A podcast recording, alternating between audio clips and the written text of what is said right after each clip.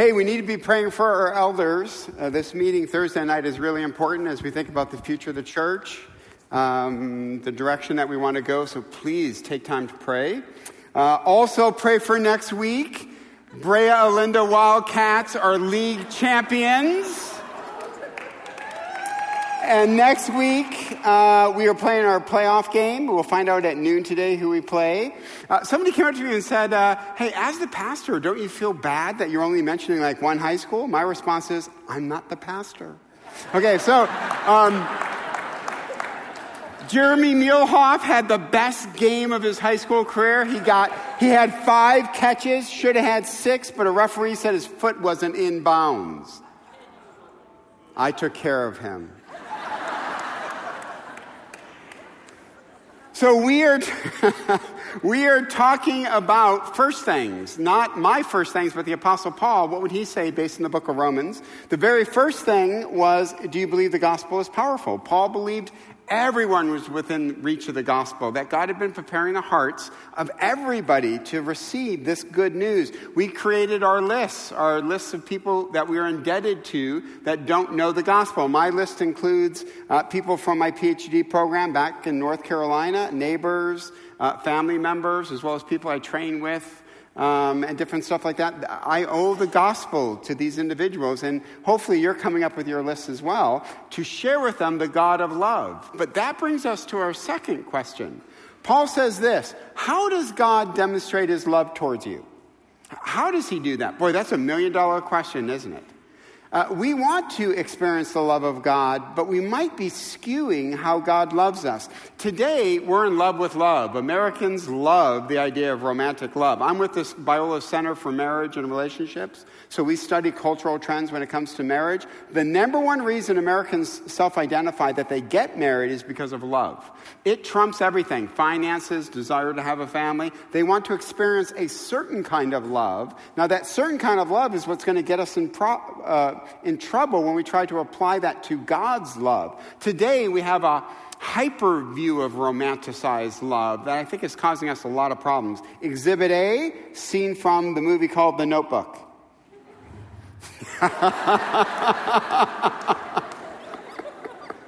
okay, couple quick observations. One, I've been married for 25 years. Noreen and I have never had a disagreement in a rainstorm. I'd be like, Noreen, I agree. We need to resolve this. Can we go inside? It's like, it's, it's pouring rain right now.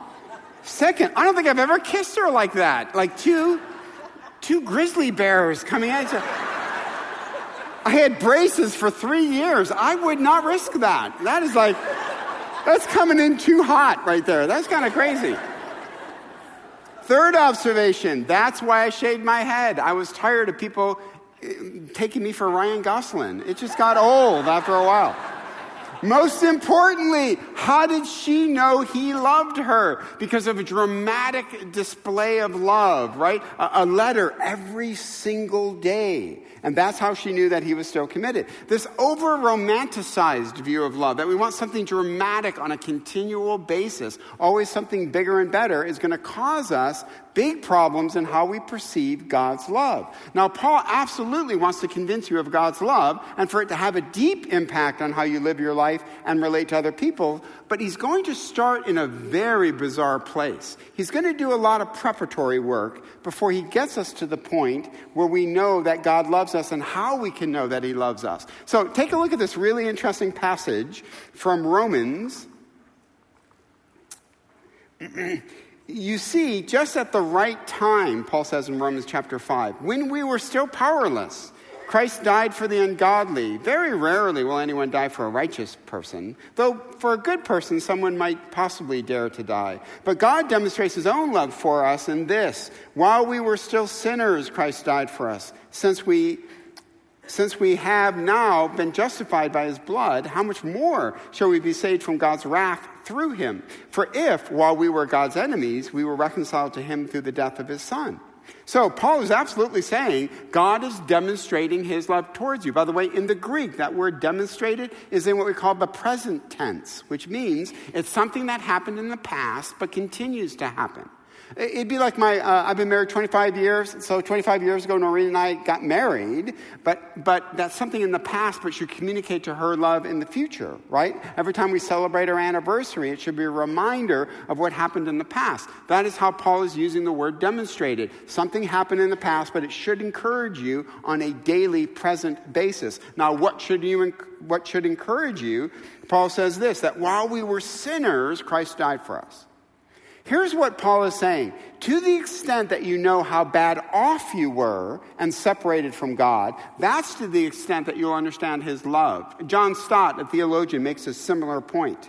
Stott says this Only against the backdrop of human sin are we able to form a true picture of how great God's love for us is. Now, I think this is where we're a little bit weak as Americans, right? So let me ask this question How many of you became a Christian below the age of 10? Show of hands. Now, in one way, that's a huge blessing, and it's great to grow up in that context, but it can be a weakness in the fact that you never fully embrace how bad you were. Now, I didn't become a Christian until age 13, so I didn't have a whole lot of time to live a life of like crime, you know, before age 13. So there's always a subtle thought in our heads we weren't that bad, but we got saved anyway. Paul is about to obliterate that perspective. He wants to say, let me show you from God's perspective how he viewed you when you were in your rebellion. So let's take a quick survey of how God views us. He uses certain words. For example, you see, just at the right time when we were so powerless, Christ died for the ungodly. Now, what do we mean by ungodly? Um, it means in the Greek a lack of reverence. It means a, a disrespect, right, by things that you do. So if President Obama walked in this auditorium, let's say, all of us stand as Americans. You do not sit in the uh, presence of the president. I don't care if you're a Democrat, Republican, Tea Party, Independent. When the president of the United States walks in this room, everybody stands. If you didn't, it would be incredibly disrespectful. God is saying, in your fallen state, you were disrespectful towards me. You did not recognize me for who I was. I am the creator of the universe. I am the one who creates you, and you didn't stop to recognize that in your rebellion. Notice what Paul will say in Romans 1:21. For although they knew God, remember I said last week, people know there's a God. He has hardwired it into the DNA of what it means to be a human being. Remember James Boice said we live in a world of billboards that constantly say God is alive, he's real. So even in post postmodern Europe, we know that it's repressed, but there's an awareness of God that is even in some of the darkest places that we need to go to as missionaries. But also, we didn't give him thanks. Right? God at least should get thanks for, hey, you created me, you gave me breath, you gave me common grace, you give me sun and seasons and rain so that we can have crops, but we never stopped to thank God. We were in rebellion against Him. We were disrespectful towards God 24 7. Now, what is the result of that? Paul says, tells us in Romans chapter 2, verse 5. This is what Paul says. But because of your stubbornness and your unrepentant heart, you are not turning away from this ungodliness. You are storing up wrath for the day of wrath, right? The judgment of humanity. God's going to judge us, right? That word storing up in the Greek, it means to grow ripe. It means to, um, to, um, to build in pressure. Sometimes it's used of a word like water building up behind a dam. So, just to show you the power of what was coming towards every non Christian, let's take a, a, look at a scene from a movie called Dante's Peak where there is a, a, a volcano that erupts and it, it causes a massive flood. Let's take a look at that video.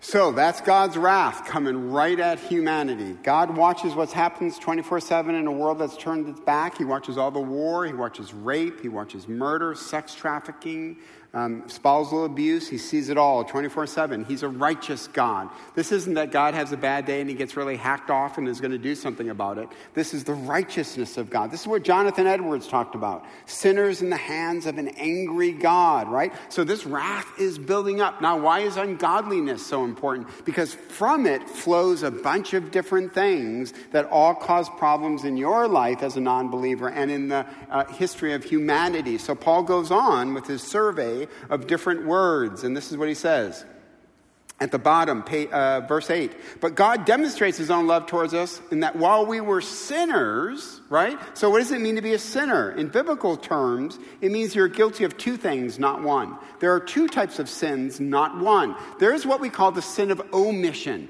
There are things you're supposed to do that you have not done. You are to love your neighbor. You are to feed the poor. You are to help the foreigner. You are to help the homeless. And many of us are just consumed with our daily lives. Don't much think about Syrian refugees. We don't think about the poor in Brea, right? We're busy doing our own lives. Those are called sins of omission, things you were supposed to do, you didn't do. You're supposed to love God with all your heart, mind, soul, and strength, and we don't do it. Then there's sins of commission. These are things you do you're not supposed to do. You're not supposed to lie. You're not supposed to cheat. You're not supposed to murder. You're not supposed to lust.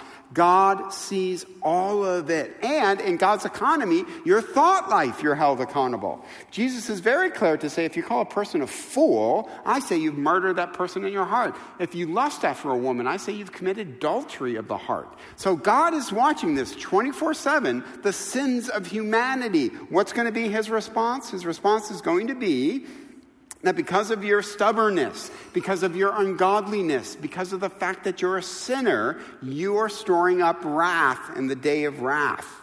Paul continues in verse 10, he says, You were God's enemy it's not that we wanted to say to God, hey, live and let live. You live your life and I'll just leave me alone. No, no, no. We were like Jean Paul Sartre. Sartre is one of the great atheist thinkers. I mentioned Camus last week. Well, Sartre was his contemporary. Sartre um, hated the idea of God. He, he, called God the cosmic voyeur. That, that he, he hated most the fact that God would be watching us, seeing everything that we did, and we would not have freedom from God. So he imagined God looking through a peephole and sees everything that Sartre does, and Sartre hated that idea. He wanted his freedom from God. So he said, if I had the ability, I would kill God. And that's what God is saying is true of the human race. It's not that we, we don't like the idea of God, we despise the idea of God. We want our freedom, the sexual revolution of the 1960s. Don't you dare judge me by tradition, and don't you use your Bible to judge my sexual actions. I want to do what I think is right. Uh, Foucault, another atheist thinker, said, Sex is life.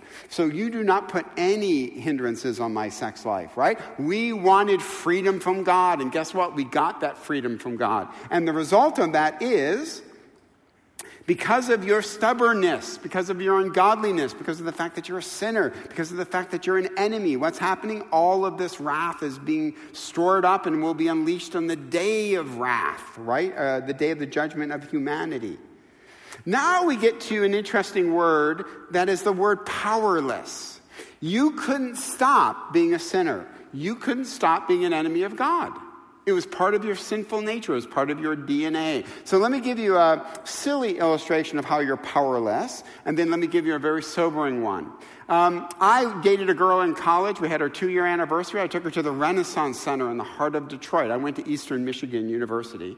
Um, and so we go to the Renaissance Center. You have to book it like a year in advance. We're at the top row because this is our two year anniversary. Well, I get sick. I get like this massive cold, and I'm taking all this industrial cold medication, right? I'm a Christian, uh, so I'm reading my Bible on industrial cold medication, and it's just, it's coming alive. I mean, it's like, wow. I was in the map section, like with the Dead Sea. It was profound to this day. So, we go to this date. I'm sick as a dog, but we're going because you can't get your money back. Okay, so we're there. Uh, I have a cup of coffee and I sneeze a sneeze that I've repressed for 10 days. I sneezed in my coffee. It ricocheted, covered my glasses. I had this irrational thought Did she notice? I couldn't stop it. I was powerless to stop it. I was helpless. Now, let me give you a sobering one. So, I became a Christian when I was age 13. Uh, age 15, I became the vice president of our youth group. Went on missions trips, evangelism training, all this kind of stuff. Well, a guy named, we'll call him Sam, was my, um, he was the president of the youth group. Well, we did all the stuff together. We played football together. We did youth group together. All the time, he had a sexual addiction he never talked about. I never knew. He, we graduated. Uh, he went on to become a youth pastor at a very prominent church, all the while addicted to pornography. He is taking church money, their money to fuel this addiction. And one day he gets caught. By the way, he knew he would get caught. He knew that where he was looking at pornography at the church was being monitored and it was just a matter of time. He knew eventually people were going to put two and two together that church funds are disappearing as well as personal funds. He knew it, but he couldn't stop. He was utterly helpless to stop. So it's not like you could just decide today as a non Christian, yeah, I think I'm going to live a better life. I think I'm going to be a better person. Well, you could to a certain extent, but ultimately you're still an enemy of God. You're still separated as a sinner, and you have a sin nature. Now, what's the result of all of that? Again, it's the wrath is being stored up. Right? But then in that moment, when you're at your worst, right? When you know you're at your worst. This is what I think Paul is trying to say at the right time. Christ died. It's when you realize how bad off you were and you embrace that, you own that. That's when God says, Now here's my reaction. By the way, what do you think God's reaction would be at that point? If I were God and I looked at this world that you had destroyed and humanity, uh, one um, military historian estimated that if you took all of human history and added up consecutive years that we didn't have a war of some kind happening in human history, guess how many years we could eke out? 35 years. So we're constantly at war. We're constantly uh, doing things that God deplores and it's killing us, and God's watching it. Now, what would be my reaction if I were God? I say, You made your world, you go live in it. You don't want me? Fine, done. You don't have me. That'd be my reaction. That was not God's reaction. God demonstrates his love for you when you are at your absolute worst by sending Christ and Christ dying for us. That was God's response. You talk about graciousness. For God so hated the world, he, no, God so loved the world in spite of ourselves that he sent Christ to die. Now, Paul makes one interesting point that's kind of lost because of the language he uses. But Paul makes this very interesting point.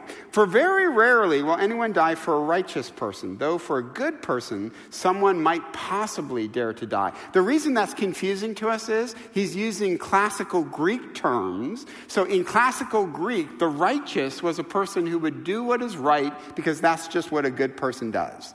Um, I go to church, not, I don't necessarily want to go to church. It just looked kind of bad if I didn't go to church. Um, uh, I, I, give the poor a little bit every once in a while because I think it would look bad on me if I didn't do that kind of stuff. So, a righteous person in classical Greek thinking is you're doing what's right, but your heart might not be really in it. You're just doing it for appearances.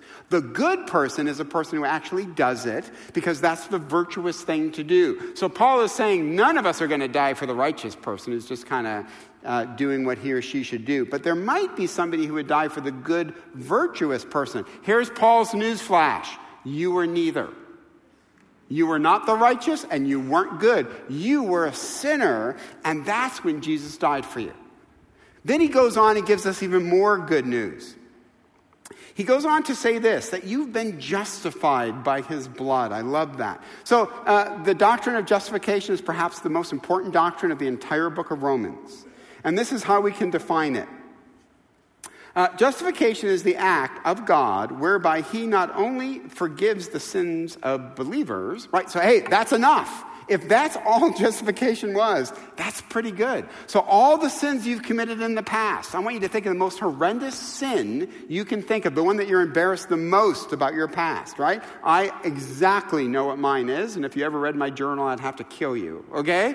I know exactly what mine is. So, God knows your past as bad as it is, He knows your present, and He knows your future. He knows all of it. When Jesus died 2,000 years ago, all your sins were in the future.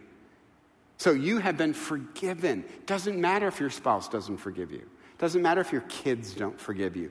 God has forgiven you everything. You got the biggest mulligan you've ever seen in your life.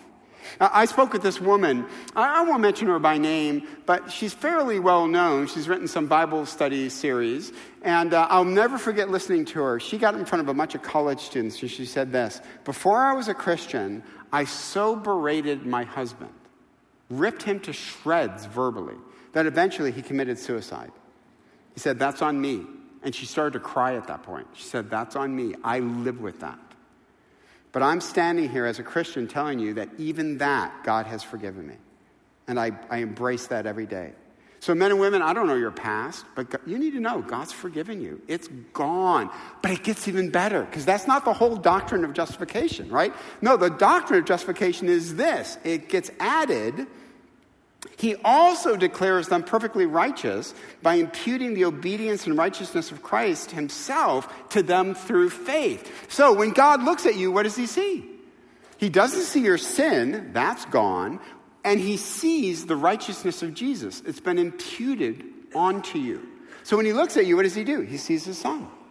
See, that's why Paul's later going to say, there is no condemnation for those who are in Christ Jesus. There's nothing for God to be mad about. Why? Because all your sins have been forgiven. And when he looks at you, he says, Jesus.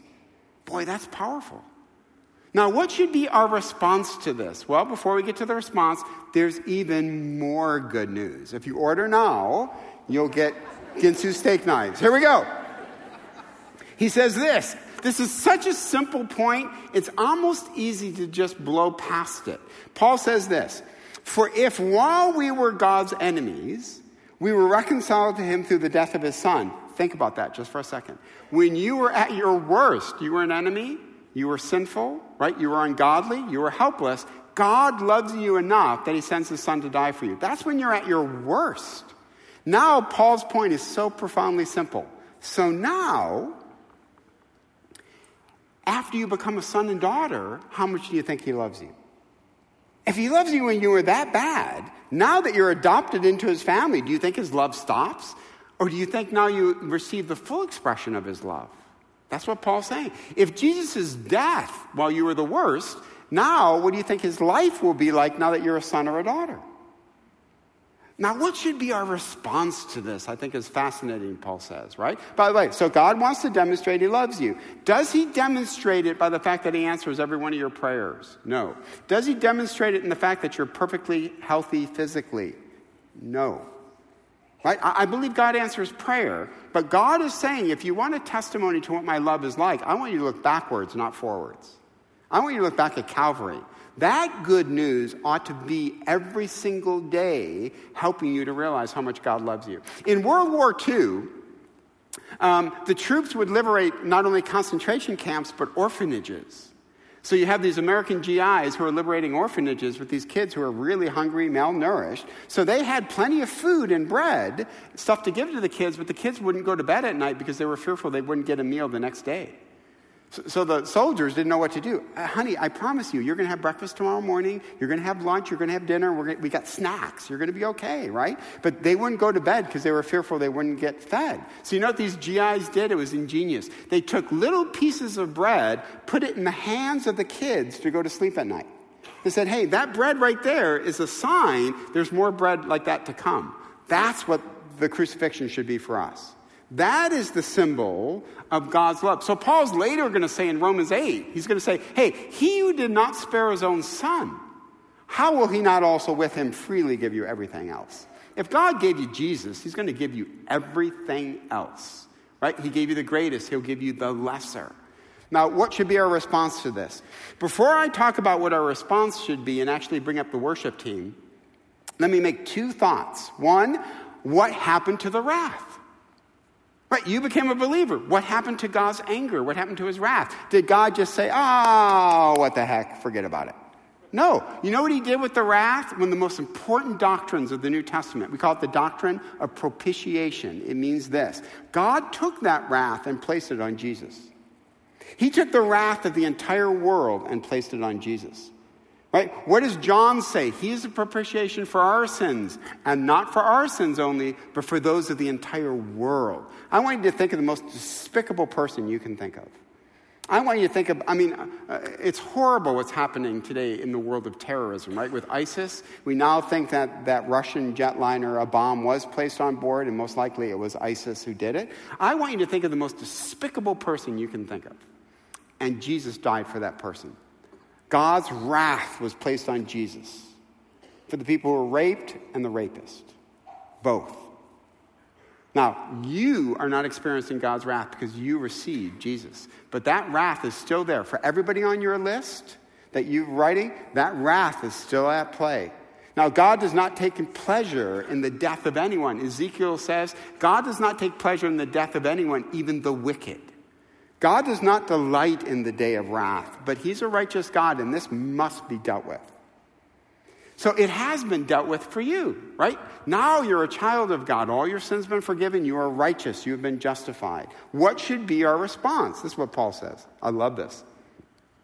Not only this, he says in Romans 5:11, but we should also boast in God through our Lord Jesus Christ, through whom we have now received reconciliation. That word boast in the Greek, uh, some of your translations might have the word exalt. It's, this, um, it's this spontaneous reaction that almost just comes out of you and you, you can't even stop it. Let me give you a couple examples of this. One, uh, one of my great students at Biola University, she was awesome. She shows up one day before class, her eyes are blotchy, she's been crying. She says, Dr. Muehlhoff, can I talk to you outside? I said, Yeah. So we walk outside, she says, I'm just so sorry, this isn't like me. And um, I said, hey, take a deep breath. She goes, no, it's just, it's been such a hard month. And she's crying. She says, so if I take the test today, I'm going to bomb. I'm just absolutely going to bomb. I looked at her and said, hey, the test is next week. She literally grabbed me and we're hopping. We are hopping. She was like, ah! And that's what Paul means by exalt. I mean, you think about what he's done, it just comes out. It's just like, whoa, you got to be kidding me. Let me give you another example of it. This is my favorite one. So, 2013, the Iron Bowl. It is Auburn against Alabama. It is tied 23 23. They're going to overtime, except Alabama has the ball, one second left on the clock. Coach Saban, I have another word for him. It also starts with an S.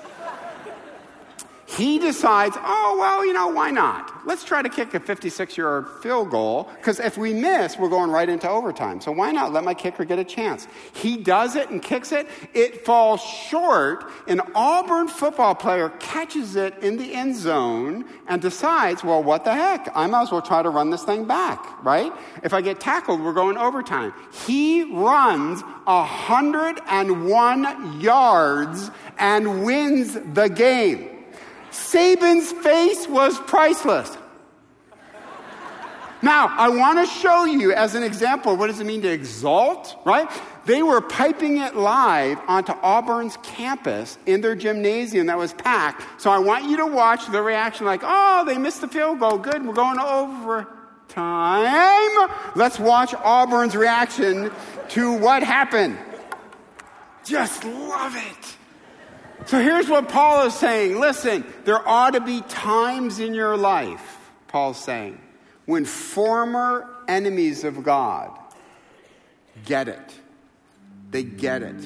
This is what was coming towards me. A flood of God's righteous judgment was coming right towards me, and I was spared because I asked Christ to take it for me. There ought to be moments, Paul says, where we simply exalt. The great thing about worship is corporately, we reflect on what's being sung, and from it comes a reaction that is both cognitive and emotional. So as we sing this, let's pray that God would remind us of the great truths of the past that are to serve as little pieces of bread in our hands, that in fact tomorrow's grace will be just as present as today's grace.